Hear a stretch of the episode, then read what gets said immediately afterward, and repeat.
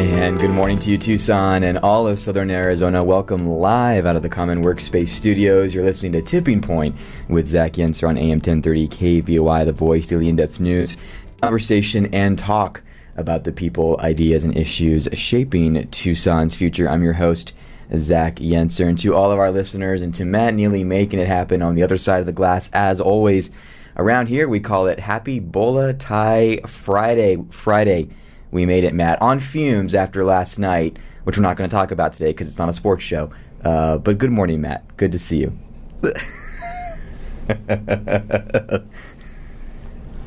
that that's right. That's right. And um, no, no, good stuff. I'm excited for today's show. I want to jump right in because lots to cover. We actually have two guests on the show with us today. Sometimes Friday is just you and I on the phone lines. Today, uh, it is a full guest show uh, here on this drive time hour. In just a second, Nathan Davis will hop on. He's with me here live in studio. He's a Democrat running for the Arizona House in LD 18. We're going to talk about that race, his vision for the district, for Southern Arizona, and more. And then at the bottom of the hour, we're going to have Kathleen Erickson on. She's the CEO of the Downtown Tucson Partnership. Uh, she worked with Old Pueblo Community Services a couple of years ago to provide services and shelter to uh, the homeless and the unhoused who were in downtown Tucson with great success. Uh, and you know, I've been talking about homelessness quite a bit on this show. The city of Tucson estimates in city uh, proper alone, there's 260 homeless encampments. The problem is growing, and we have to find solutions. And I'm not just going to give you my opinion. I'm going to talk with people who've done it and done it well, and have an idea of what the challenges and what the solutions need to be. So that's how we're going to close today's show, and I'm excited about that. Without further ado, and wearing a bola tie uh, out of the three of us, Matt, I'm the only one not wearing a bola tie. I feel like a failure this morning, but Nathan has given me where to get a bola tie as if you. So I'm going to make it happen. I promise. All right. Nathan Davis, have you a little bit closer to the mic. Democrat running for the Arizona House in LD18. Good morning to you. Good morning, Zach. Thank you so much for having me. Um, and yeah, if uh, if I come on here next time, you don't have a bolo tie, I'm going to have one for you. I know the listeners can't hear it, but you know I can see your uh, your neck without one. Yes, your, your neck looks great with one. Thank you. it's a great looking bola tie. Thank you. Yeah, oh, man. love this one. Um, so yeah, Nathan. I mean, uh, who is Nathan Davis? I, I, I often ask, tell us who you are, and then my question for all candidates is, what was your tipping point? The name of the show. What was that moment you woke up and went, I'm going to be one of probably many Democrats running for this district. I'm the guy. What, what, got you into this race? Yeah, well, so a little about me. I was born and raised here in Tucson. I'm a proud product of our public schools from kindergarten through Pima and the U of A. Uh, I was a full time middle school uh, social studies teacher in TUSD, and while I still sub in the district, my day job is running my family's small business in the foothills. And, you know, the reason. I'm running uh, for the Arizona House in Legislative District 18 is to you know support our students and pay our teachers, combat climate change, and create you know good, sustainable green jobs, defend our democracy and voting rights for all citizens, and protect legal abortion care and expand access to health care for everyone in the state. And my tipping point really came when I got married and the thing was is you know my wife and i both want to have a big family. We were looking around you know we own a home and we were looking at the state of arizona um, in terms of you know the sustainability here. You know could we raise a family? You know were the the schools going to be good enough in you know 10 20 years when our kids are going to you know k-12 when they're going to university like like i and she did uh, and you know, could we survive summers where the majority of days are going to be, you know, in the teens in you know June, July, August, and when we're going to start hitting, you know, 120, and when water is going to become a much bigger issue. And so for me, this is about ensuring that my state remains an amazing place to live, to raise a family, um, to retire, and you know can really be a an example for where we can go forward as a nation in the future throughout this century. Uh, Nathan, uh, there's a number of these topics I'd love to get into. And we have another segment with you, and I'd love to ask you about a couple more of these. We can talk more in detail. Um, but there are, by the way, we'll have Democrats or Republicans in this race on. In any race, we'll have anybody from either side on to talk about um, the issues. I appreciate your team uh, reaching out, and I've been looking forward to this conversation. Uh, Nathan, you are one of, I believe, four uh, Democrats who are going to make the ballot, uh, and, and, it's going to be a four-way primary. Um, uh, Chris Mathis is one. He's mm-hmm. he's currently the appointed seat holder. Uh, he was appointed by the Pima County Board of Supervisors, but he's running for the for the two year term. There's yourself. There's Cad Stratford, um, and then there's uh, you said Nancy Gutierrez. Gutierrez, who's a little bit of a newcomer. The other the other three have been very involved, and you yourself uh, ran for that appointment as well yep. in, in, in, the in the precinct. I'm not asking in, this in a negative sense because I don't want to go there. Um, but what is your lane in this race? Why would a Democrat listening today uh, say Nathan's the guy over Chris, over Nancy, over Kat? Yeah, and you know the thing that I really want to say before I get into that is, you know, uh, my team and I will not run a negative race. You know, it turns voters off, uh, and and I hope I speak for every candidate, every Democrat running um, for the legislature, not just in LD 18 but across the state, that after August 2nd, you know, I will continue to knock on doors for whoever the voters choose. I'm hoping that's going to be me, but you know, we have to you know be out there knocking on doors for every Democrat after the primary. You know, the thing that really st- uh, that, that, that I really stand apart with in the crowd is I'm the only one with public uh, K 12 teaching experience and small business experience, um, and who is calling for the changes and the policies that we need and that we need to enact now because we cannot have candidates who look at this in two year cycles.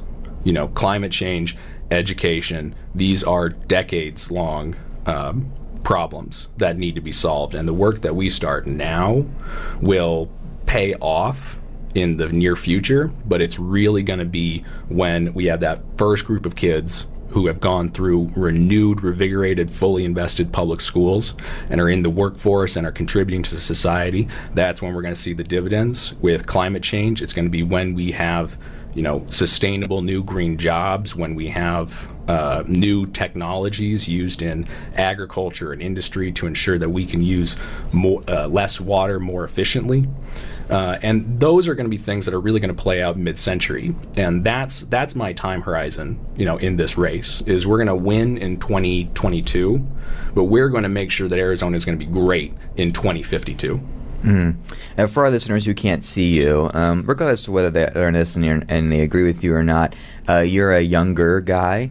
Uh, you're actually going to be around in, in 2050, and I, I, and I think that matters as well. Uh, real fast, what is uh, what kind of business does your family run? What sector? It's uh, interior. It's an interior design studio cool. and furniture showroom. My grandparents nice. actually started back in the '80s in Catalina, and so it's uh, you know I left education to be part of it because you know my mom is getting a little older, um, and I've been working on and off mm. since I was a kid.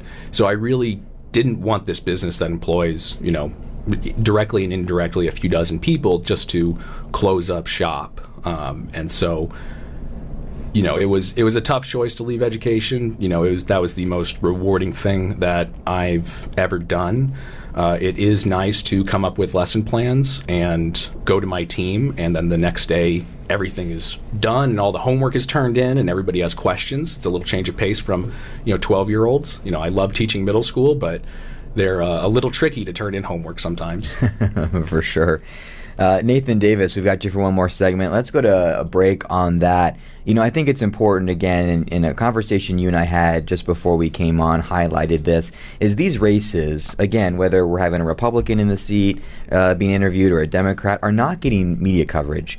We're talking about the very, very, very tippy top of tickets. And that matters too, of course. Um, but these are local races that touch us here at home that will help define the trajectory of the state. And I wish more people talked about more of them. And uh, you know, anybody listening who's attached to a candidate, I'd be willing to have a conversation um, because these are important. And Nathan, I appreciate you making Absolutely. the time to come on on this Friday. Uh, Matt, on that, and let's go to our first break of the hour. When we come back, Uh, I want to talk education. Uh, jobs and uh, green technologies with uh, Nathan Davis when we come back. We'll be right back on 1030 The Voice. Don't go anywhere.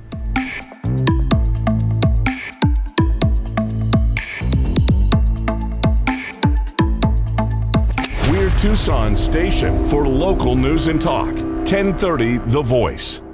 In 2021, FC Tucson was just getting started. We're building something special that all of Tucson can be proud of. Don't miss FC Tucson in action in 2022. Secure your season tickets now at fctucson.com or call 520-600-3095 and download the FC Tucson app in the App Store or Google Play to get updates on MLS preseason as FC Tucson welcomes the biggest teams in U.S. soccer in January and February. Hey guys, if you're a man over the age of 30 and you want to accelerate fat loss, gain lean athletic muscle, and build habits to maintain results, then the sustainable strength system is for you. I was hanging on to 30 pounds myself that I didn't need, and in this new year, I signed up with Akil for this 90 day program that coaches you through reaching your fitness goals with a focus on intelligent programming, nutrition, injury prevention, and lifestyle. And it's working. I'm losing the weight. If you're ready for a three month journey to better health and strength, go to sustainablestrengthsystem.com. Hello, Tucson. Have you heard of local nonprofit Impact of Southern Arizona? Where we are more than just a food bank, with a clothing bank, youth and senior programs, where we are moving people forward. Arizona Gives Day is coming up on April 5th and 6th, where you have the chance to support organizations like Impact. Learn more about Impact of Southern Arizona and our critical programs at www.impactsoaz.org. Tucson, your Tucson Museum of Art is pleased to present the Patrick Martinez Look What You Created exhibition. and his first solo museum exhibition in the American Southwest, Los Angeles based artist Patrick Martinez explores sites of personal, civic, and cultural loss sustained over recent years in America. Opening just this month through April 24th, you can go see it in the Kasser Family Wing of Latin American Art. TucsonMuseumofArt.org to get your tickets now. Hey, you, if you're like a lot of people in Tucson, you'd love to look at a new home while interest rates are still low, but you hear prices have gone up, competition is fierce, and you'd just rather avoid the hassle. I'm Kathleen Jernigan with CNC Partners, and I want to tell you that you can make the move now. Our team is one of the most successful in Greater Tucson, helping buyers get results in this hot market. Call 520-406-0233 and let us know you heard us on Tipping Point to schedule a no strings attached conversation to see if we can be on your team. Located just two doors down from the Rialto Theater, Little Love Burger opened just last fall and is serving up the juiciest scratch made hamburgers, loaded hot dogs, have ice cream milkshakes, lovable local brews, and the most addictive breakfast sandwiches. They're open Sunday, Tuesday, Wednesday, and Thursday from 9 a.m. to 9 p.m., and Friday and Saturday from 9 a.m. to 10 p.m. Follow their beat on Instagram and Facebook at Little Love Burger Tucson and mention you heard about them on Tipping Point for 15% off your next order.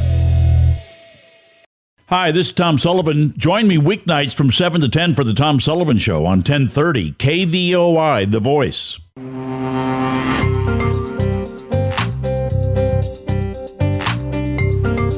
And we're back Tucson and all of Southern Arizona here live out of the Common Workspace studios with Nathan Davis, a Democrat running for Legislative District 18 here in Southern Arizona, one of four uh, Democrats uh, who are likely to make the ballot. So it's going to be a full race, and that's kind of where we started. Is who is Nathan Davis? And for Democrats listening uh, in the LD 18 district, why should they uh, be especially giving you a, a look in this race? And we did kind of an overview of what your campaign uh, is about. But I wanted to, in the time we have left, maybe talk about one or two of those topics. And you Yeah. know, I didn't get to talk with uh, our guest last Friday, Dr. Ravi Shah, a governing board member for TUSD. Uh, I wanted to talk with him about Proposition uh, 208 that was ultimately, uh, finally, finally, finally uh, uh, put aside by the courts. Um, but you have been a TUSD teacher and you still substitute. Uh, Ravi and I did get to talk about how even pre-COVID, uh, eighth graders in TUSD, only 11% are proficient in math only 18% are proficient in English. There's a percentage above that that are very proficient, and then really large numbers that are minimally proficient. It is really scary for Yeah. the future of this region. I always like to ask folks who want to see more investment in education what is the magic number? Many people would say an overwhelming percentage of the state's budget already goes to education, K 12, and post secondary. So if this is not enough, what more needs to be done? And I don't usually get an answer that I'm happy with. So the pressure is on Nathan Davis. Yeah, absolutely. Well, I'm going to touch on 208 for a second and the um, court ruling that came out because I think it's important of what the Supreme Court actually said and how it uh, re- how they really you know chained the hands of that judge up in Maricopa. You know what the ruling said. You know. In, in you know very quickly is that because the legislature did not make a fix and because uh, part of 208 was not severable, that the whole thing was unconstitutional. Had the legislature simply uh, waived the AEL, the aggregate expenditure limit for 208 funds, underneath the Arizona Supreme Court ruling, 208 would have been fine. and so that's what we're talking about here. We're talking about a law passed by the people, you know, uh, and that was struck down simply because the legislature refused to make a technical fix. And I think this reveals some of the areas where our Constitution needs to be um, needs to be changed. And we need, uh, for example, a constitutional amendment that explicitly says the legislative powers of the people are greater than the legislative powers of who we elect to make laws for us. You know, that when we come to an issue like this again, you know, it needs to be that this that that something like 208 is constitutional and that the legislature has an obligation to make any technical issues to make it uh, to make it workable. Um, going to you know what the state spends because I think spending is, is part of it. You know, we have to spend more. Um, and, and there's just no getting around that. Currently, we spend, you know, one of the lowest. Usually we hover between 48, 49, and 50th. If you count DC, then we get all the way to 51st uh, every few years. Uh, and right now, yeah, about half the budget, $6 billion, is on public education. It needs to be double, at least, for K 12s. Uh, since the Great Recession, we've also cut higher education funding. That's led to uh, uh, increasing use of adjunct professors at our big three and our community colleges rather than full time uh, uh, higher education professionals. Uh, it has led to increasing uh, cost to go to university, which is against the Arizona Constitution, which says that p- higher education should be, and this is a quote from our Constitution, as nearly free as possible. And 13 grand a year just for tuition, by no one's definition, is as nearly free as possible. The other thing that we need to look at, and if we're talking about money with education, there is nothing more fiscally responsible than investing in public education, especially at the K 3 level, um, and even going down to preschool, which we need. We have to adopt a universal preschool program in the state, you know, following the lead of DC and about seven other states in the union. And so, what I would say is, yeah, we need to increase funding. Yeah, we need to ensure that you know the will of the voters, you know, is continues to be heard and continues to go into effect. Uh, and we also need to untie the hands of educators. You know, right now, teachers and students get about, in a lot of places, only 30 minutes to eat lunch. Think about when you were in school here. For me, it was I had about an hour. That's slowly been whittled down. Time between classes slowly being whittled down. We're making our schools look more like factories and our children more like factory workers. And that is not what public education should be about. It should be a place of learning and fun, again, for children. Uh, and so when I'm up in the legislature, my you know thought process, the heuristics that I'm going to use is will this bill make life better for Arizonans? Will it help our kids learn? And that includes, and that means, you know, supporting the arts, supporting PE, supporting, you know, our kids being kids and moving away from this constant obsession with tests and testing. Nathan Davis is with us, a Democrat running for Legislative District 18. Uh, and, and, you know, I'd love to have you on at least one more time before the primary. And my goal it was we can do kind of longer conversations on some of these things because we could do an hour just on this Yeah. conversation. Uh, you mentioned your platform support local businesses, workers, and labor. Um, Southern Arizona just got hit in the teeth, um, you know, by COVID. Slowest COVID jobs recovery of any of the seven major metros.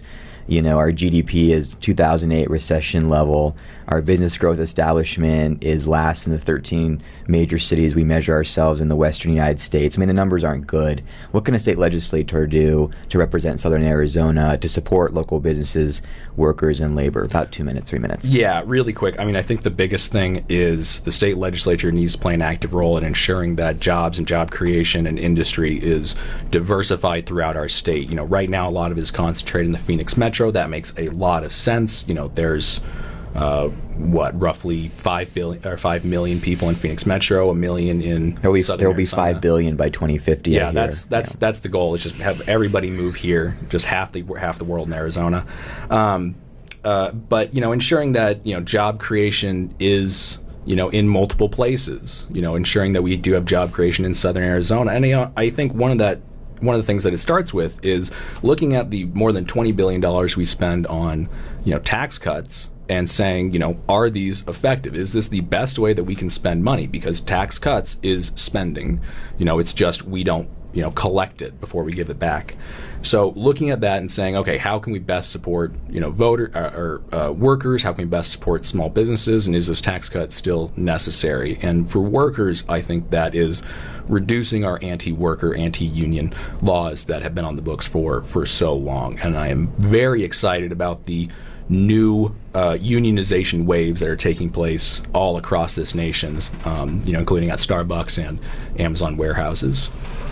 fewer workers uh, in America in you know in maybe the last century are a part of unions. Uh, uh, my take is that you'd want to see that increase. What my take is, I want workers to be able to decide for themselves whether they want unions at their factories and which unions they want at their factories. You know, it's it's you know we need to give more power to the people. Got it. Nathan Davis uh, would love to do another hour with you, but that's not what we agreed on today on this uh, Bola Tie Friday. Uh, again, we're going to try to get as as many of the folks who are having these conversations in these races on the show. I appreciate you and your team. Uh, Alex uh, joined us as well, uh, you know, bringing this to the table here. Let's do this again soon. Uh, meanwhile, where can people go to find out more about your platform and uh, reach out to you? Absolutely. You can go to my website, which is nathandavisaz.com. You can find me on uh, Twitter, Facebook, and Instagram at Davis4AZ. Um, and you can reach out to me. You know, I encourage you, you know, if you live in LD18, send me an email, give me a call. Let's meet and have, you know, have coffee and let's talk about the issues and, and how we're going to move Arizona forward.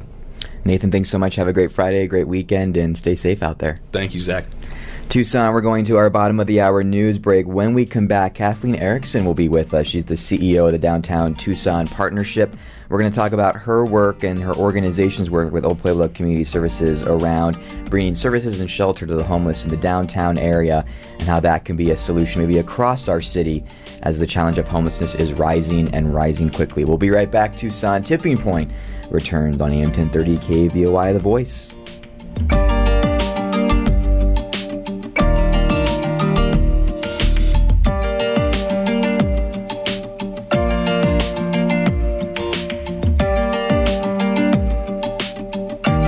Why I love where I live. It's a brand and movement that began here in Tucson to spark gratitude and celebrate the good things about where we live. Located in the open air Mercado San Agustin Annex just west of downtown, it's a great place to shop or spend time with friends as you enjoy food, drink, and other shopping options close by. Find gifts, toys, books, and clothes that will help you celebrate where you live. Visit them at the Annex off the I 10 at Cushing and Avenida del Convento.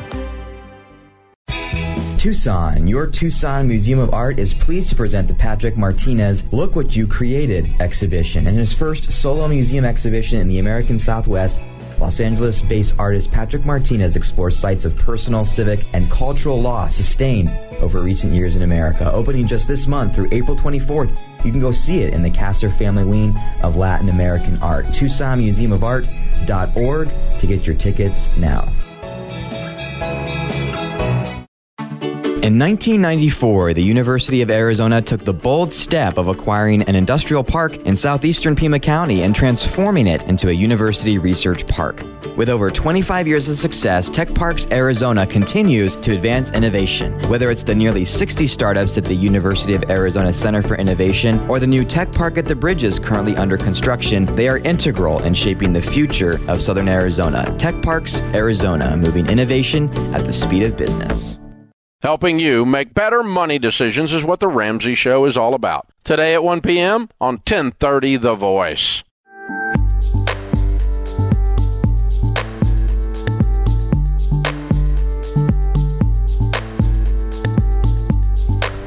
And we're back, Tucson and all of Southern Arizona. Good morning to you live out of the Common Workspace studios. You're listening to Tipping Point with Zach Yentzer here on AM 1030 KVOI, the voice of the in depth news, conversation and talk about the people, ideas, and issues shaping Tucson's future. I'm your host, Zach Yentzer. We just started this Bola Tie Friday, as we like to call it. Uh, with uh, a guest wearing a bola tie. His name was Nathan Davis, a Democrat running for Legislative District 18 here in southern Arizona. And uh, look, I will have uh, any and all Democrats or Republicans uh, in any of these races who want to come on the show um, on the show because, you know, uh, in, in talking with Nathan, my gut hunch was proven correct that we're not talking a lot, uh, if at all, about these local races and these local issues. Uh, Nathan was telling me off the air um, that as he's knocking doors, you know, of course, Senator Sinema uh, gets discussed quite a bit, and it's like, well, she's not on the ballot this year, even if you're a Democrat. It's Mark Kelly, guys. It's Mark Kelly, you know. Uh, and, and then and then if there's confusion at the top, you know, on the Senate side, uh, then we're certainly not talking about these local issues. And I'm a local guy. I believe um, that more than anything that happens up at the top, it is the lo- local level, the local legislative districts, the local school boards, the local councils that create the most impact um, in people's lives. And we're just not talking about them uh, to the degree that we should be. So I, uh, I will have R's and D's and everything in between on the show. Uh, to have a conversation. Uh, today it was with the Democrat Nathan Davis, uh, Legislative District uh, 18. So uh, that is how we started. Uh, we are awaiting Kathleen Erickson, the president and CEO of the Downtown Tucson Partnership. Our goal today uh, is to talk about an innovative program that they put together to provide shelter and services to the homeless and unhoused in the downtown Tucson area over the last couple of years that has had quite a bit of success. So we're just waiting on her to to come in and uh, we will then get uh, get going. Uh, let's do this, uh, Matt. Let's go to an early break. I know it's a little unconventional, uh, but we'll come back for a long segment to close out the hour. Uh, Matt, if you can take us to our final break, we'll grab Kathleen and we'll get going. Final segment of the day. Don't go anywhere.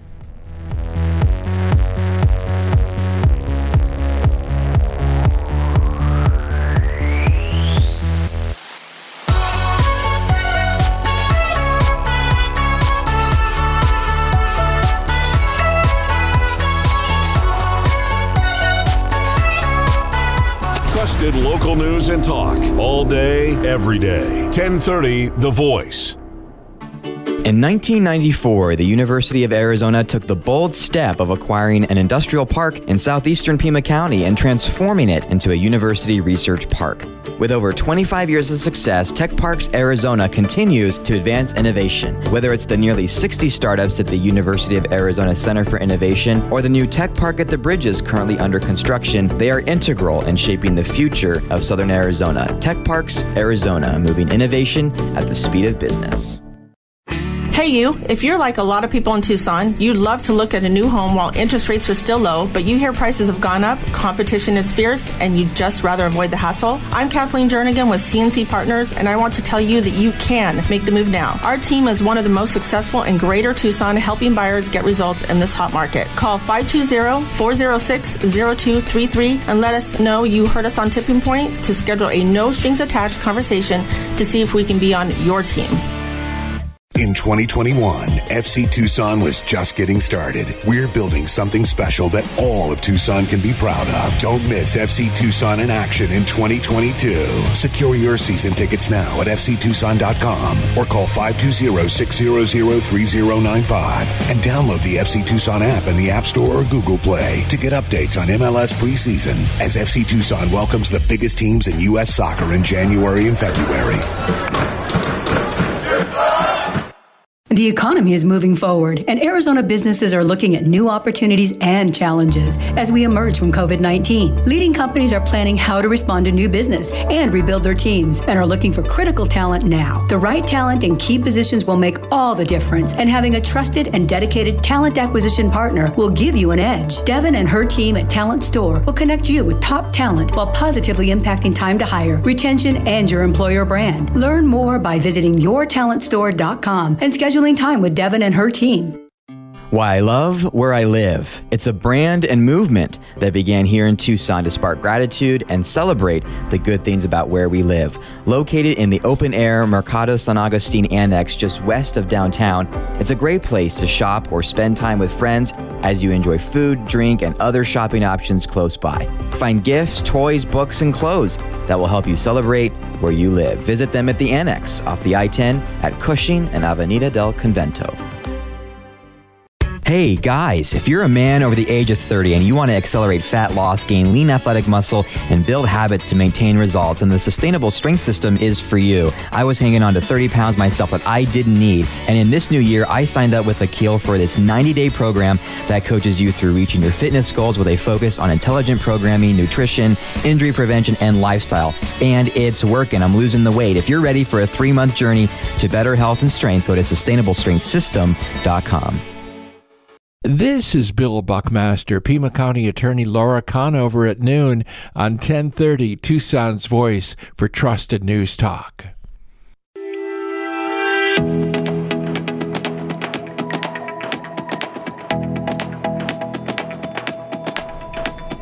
And we're back Tucson and all of Southern Arizona. Good morning to you. Happy Bola Tie Friday. Friday is what we call it around here on the show. Tipping Point with Zach Yentzer on AM 1030 KVOI, The Voice.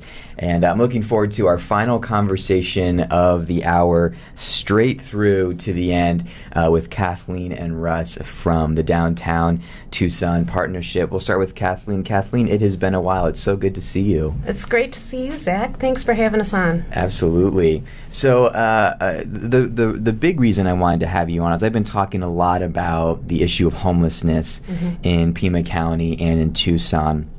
In February, uh, City of Tucson staff member reported that there may be as many as 260 uh, multi individual encampments uh, across the city of Tucson, and that's not including Pima County. Pre COVID, we saw a 60% increase mm-hmm. uh, in those who are uh, not receiving shelter on any given night, and an equally large increase in those who are permanently unsheltered and unhoused, who don't have any kind of housing. So, uh, COVID aside, which we all know exacerbated the problem, we are seeing a spike in homelessness in our community, and it's an issue that we have to tackle. Uh, and I've certainly shared my thoughts, but my intent on this show is to bring people who have been in the weeds working on the issue to share their experience. And I remember through our, our various work and been on the Downtown Tucson Partnership Board, you guys had a great uh, initiative in partnership with a local nonprofit mm-hmm. to provide services and support to the uh, large homeless community uh, that was unhoused in the downtown Tucson area. So, Kathleen, that's why you're here. Mm-hmm. And maybe I'll just turn it over to you. Kind of share some of the numbers that you were looking at as the leader of the partnership and tell us a little bit about the program that you put together uh, with an organization in town and give us your experience. Okay. Um, so the Downtown Tucson Partnership worked together with Old Pueblo Community Services to create the DTP Connects program. And what this is is it's a program where we go out on a daily basis on a golf cart and we actively look for uh, those experiencing homelessness to connect them with services, uh, housing, employment, whatever they may need, even identification. Each day it's different. Um, we see a lot of uh, repeat people, regulars. Uh, when we first started the program in uh, 2017, within a three month period of time, we were able to connect 84 individuals experiencing homelessness with housing. What that effectively did was uh, change, transform Jácome Plaza from what was a homeless encampment with over 100 uh, people experiencing homelessness living in the park uh, into a vibrant Hmm. public plaza that it is today. Uh, so you might be thinking, okay, 84, 100 minus 84. What about those 16? and that's free will. You know, it's it's the hu- we're dealing with hu- Yeah. the human element, and we can't make people take services. We can't make people uh, accept homes. Um, there's also you know shortages too and limitations on resources.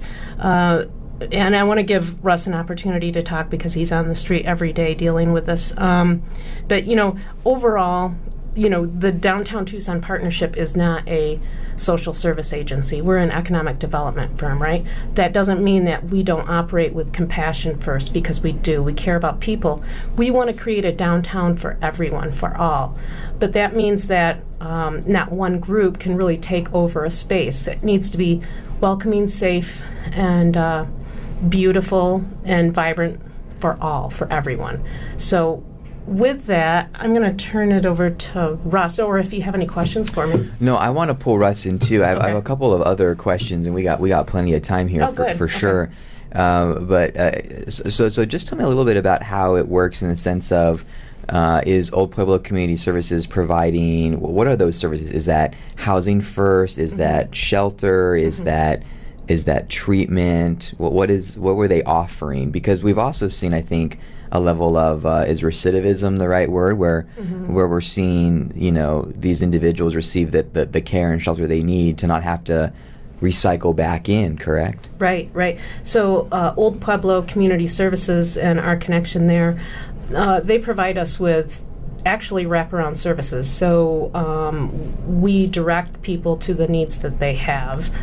Uh, to, to fulfill the needs that they have. So that might be mental illness, it might be drug addiction, um, it may be, you know, uh, they may need hospitalization uh, or housing and shelter employment, or they may need just to be able, they need to get their social security card or their driver's license. Those are the types of things that we actually on staff here help connect people and drive them places. And um, but Old Pueblo Community Services, they have um, a system and a computer with them where it's called the SPDAT. Is that correct? Russ? Yep, VI SPDAT. the ISPDAT. And so they interview um, people experiencing homelessness and, and see where they they uh, they measure it on a criteria of a needs criteria, and then connect them with the housing, uh, and that's their primary purpose.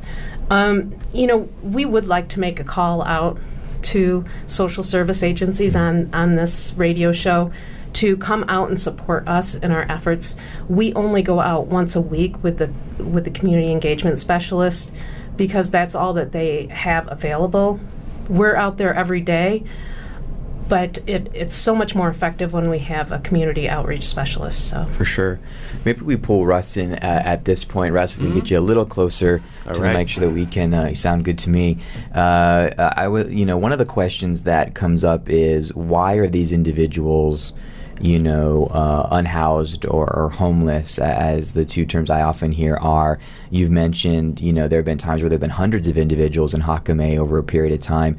Uh, are, are we seeing individuals who are struggling with mental health or drug addiction, or are these folks whose rent just went up and they can't afford it and they're out on the street? I don't think people understand the whys. Uh, do you have a sense of who these people are and what the challenges underlying are? Well, actually, Zach, the, the causes are manifold. It, it could be mental health, it could be drug addiction, it could be addiction, it could be eviction. It's just so many of them have their own story, and there's no way to pinpoint what they are. Yeah. Is is there a greater percentage of one kind or the other, or is it pretty scattershot? Well, the the ones that are out here regularly now that we encounter constantly, they they tend to be more comfortable being homeless, and they just want services to to get them by. Got and, it. And so. You know, we're out there. We're not judgmental. We don't judge. If, if you're out here and you want to be out here, that's fine. If you want housing, that's fine too. We will help you in whatever you need. We're, we're, we have a contract with the city. We're responsible to them. We have the merchants. We're responsible to them, but we're also responsible to all the people downtown, whether they they're housed or they're they're just a tourist. And so they're all the same to in our eyes. That's so interesting. Yeah, Kathleen, I you know, and I don't know, maybe I'll maybe I'll get in, in tr- I'm air quoting trouble for this. I don't think I say anything ever that's uh, you know uh, out of line. I say trouble because I've been almost openly sharing my ongoing thoughts as I research this issue. I have a, a large tent city that's in my neighborhood. Mm. Uh, I'm a neighborhood you know president, so these are very real issues for me. So I don't come at this show as an expert. I don't come at it, you know, having all the answers. I'm openly sharing with my listeners. Here's what I'm seeing. Here's what here's what doesn't make sense. Mhm. Uh, and uh, I know that's risky on this issue, but I, I deeply care about the community, all of the community, as Russ mentioned, those who are housed and unhoused. And it's been interesting to me, Kathleen, because we often tackle this issue. We talk about those who are unhoused and those who are homeless and those who have issues, and almost individualizes the issue, right? But I think as a community, we all buy into this social contract and we buy into safety and security. We buy into open public spaces. Uh, we buy into these agreements together of what we want our community to be for all. And I feel like the Downtown Housing Partnership deals with that almost more than anybody of saying, look, we want to support those who are unhoused, but we also need to create these great, beautiful public spaces um, that we promise to our Tucson constituency. We don't talk about, you know, the social contract. We don't talk about it as a community. And I feel like you you you have to as Downtown Tucson Partnership. Right. And Is that making sense? it is. And when I came to Tucson, wow, it's almost six years now, Russ. Mm-hmm. Um, Unbelievable, by the way. It feels like literally it was a year or two ago. I couldn't believe Jácome Plaza. I was just in shock. I was. I kept saying to Russ every single day, Russ, how can they allow this? How can this be? How can they allow it? And then she did. every single day. And the blue line on the sidewalk, like in the day, you can stay in the park. At night, you sleep on the sidewalk. I just thought it was incredibly inhumane on all levels for the unhoused and also for the downtown community. So, I'm sorry, what was your question? oh, how we deal with the, the clean and safe and the, the parks. You know, um, going through Jácome Plaza, even though the facts are, and I have them right here, as you can see, I mean, I know how many females, how many males we helped, where they went. Um, even though we helped 84 people get into housing, we still got beat up for that Jácome Plaza. And to create a beautiful, vibrant plaza for all, it's it's shocking that you know that it is so hard to deal with this issue that I think that people don't deal with it because it's a touchy issue. In downtown, we are going to deal with it. We're going to deal with it in a humane and compassionate way, and we're going to provide quality of life public spaces for the people because they deserve it. It's a quality of life issue, not just for the people that live downtown, mm-hmm. but also for the homeless people too. We can't continue to allow people to live on the street and to be in these dangerous situations. I mean, we have an obligation as a community to provide quality of life, and that includes especially parks and green spaces. So mm-hmm. I will animately stand up for that in a compassionate way every day of the Absolutely. week. Mm-hmm. And, and I think we, you know, and this is just me editorializing. I don't want anyone to hear this and, you know, overlay it on what your thoughts may be. But I think we need that firm, strong leadership at a community level. Um, you know, I I work uh, I work basically in Jácome Plaza. I think your your office overlooks it, and so does mine to some level. You know, there's a lot of there's a lot of schools in the downtown area. I see the kids Mhm. now playing. There's food trucks. Uh, there's people who leave their workplace to come sit outside. It's an activated um, public space, and our spaces should be for everyone. Uh, and I think sometimes we would rather walk away from the issue then tackle it, Kathleen. And, and, and we are seeing in cities all across this country, cities that have said, okay, we've turned a blind eye to this for way too long, and now it's a problem that is above and beyond the resources, uh, the resources that we have. Mm-hmm. Kathleen, this is a, a live local show. We have people listening. Uh-huh. Uh, I have a caller who would love to ask you a question Uh-oh. about uh, homelessness in downtown. Here we go. Can we do that on a, on a, on our Bola Tie Friday Absolutely. as we close out the week? Matt, if we still have Lauren on the line, I'd love to take Lauren's question on downtown homelessness. Lauren, go ahead. Yes, sir. Thank you for the topic very much. My question is this: um, in in the uh, efforts to poll the individuals, my, I wondered about this for a while. Can they determine how many of the residents, or I mean the the, the occupants of these shelters or or encampments, how many are are local from Tucson, and how many of them may be coming in from other areas? L- Lauren, thank you for asking that question. I can't believe that I didn't have that on my list. Maybe Ru- maybe this is a question for Russ. And of course, Russ, the question was um, is when you are meeting these individuals, uh, in this case in Jácome, Lauren's asking, uh, can you tell how many are from Tucson and how many are here?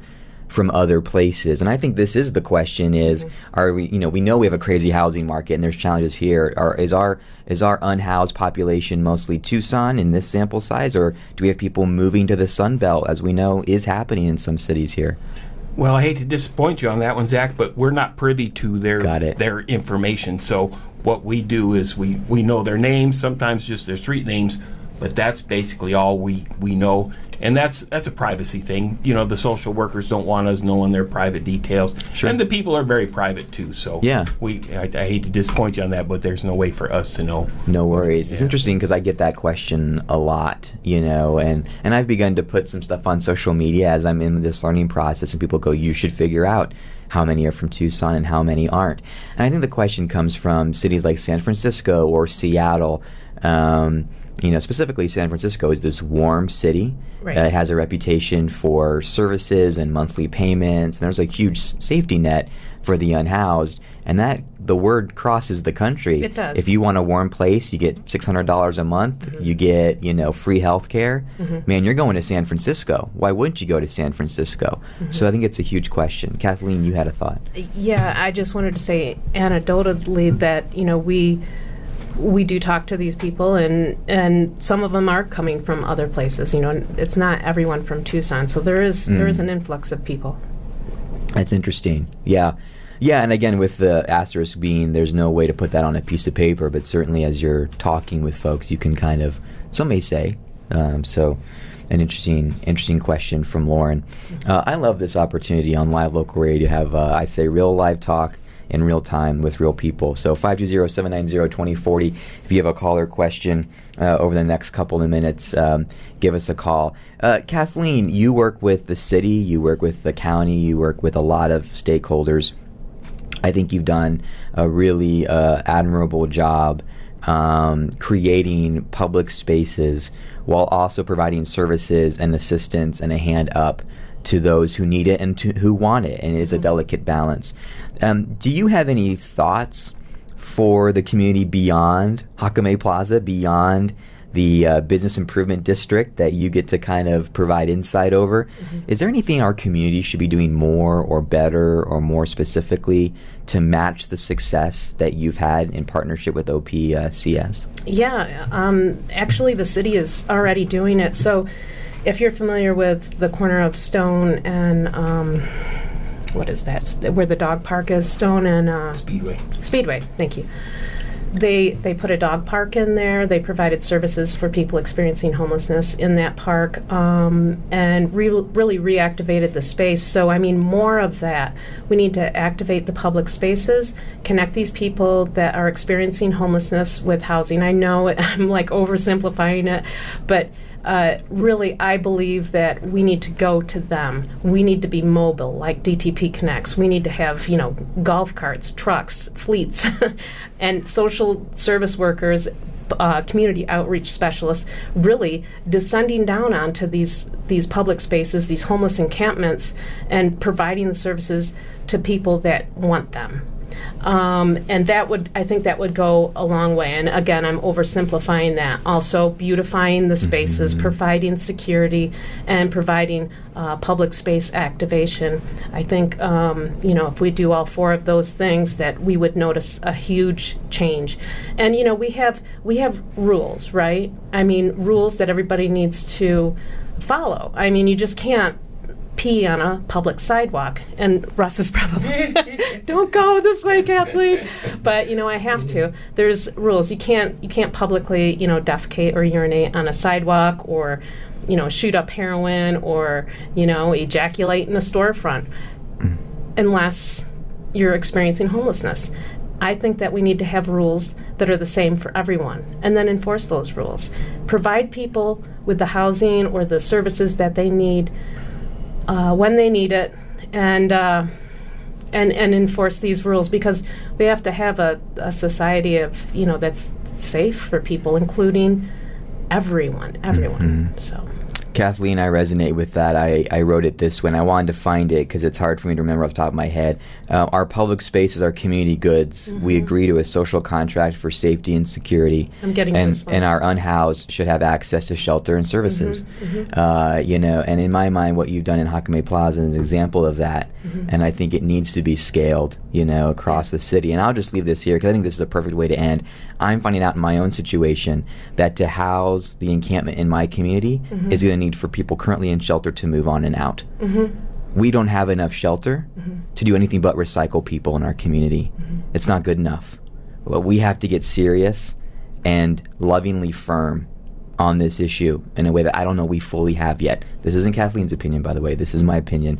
Uh, uh, but but I, I, I resonate with that and uh, appreciate this conversation. could, could I just add a couple more 10 seconds. Okay. We're about out of time. you know wraparound services and Yep. providing a community of support for these people too I mean Yeah. th- they're dealing with a lot of struggles here so Absolutely. Kathleen, let's do this again. Uh, we'd love to learn from you. Thank you for your work. Russ, thanks for coming in Sure thing, uh, uh, from the Downtown Tucson Partnership. Tucson, uh, that does it for us today. Hugh Hewitt's up next. Bill Buckmaster at noon. We'll be back on Monday.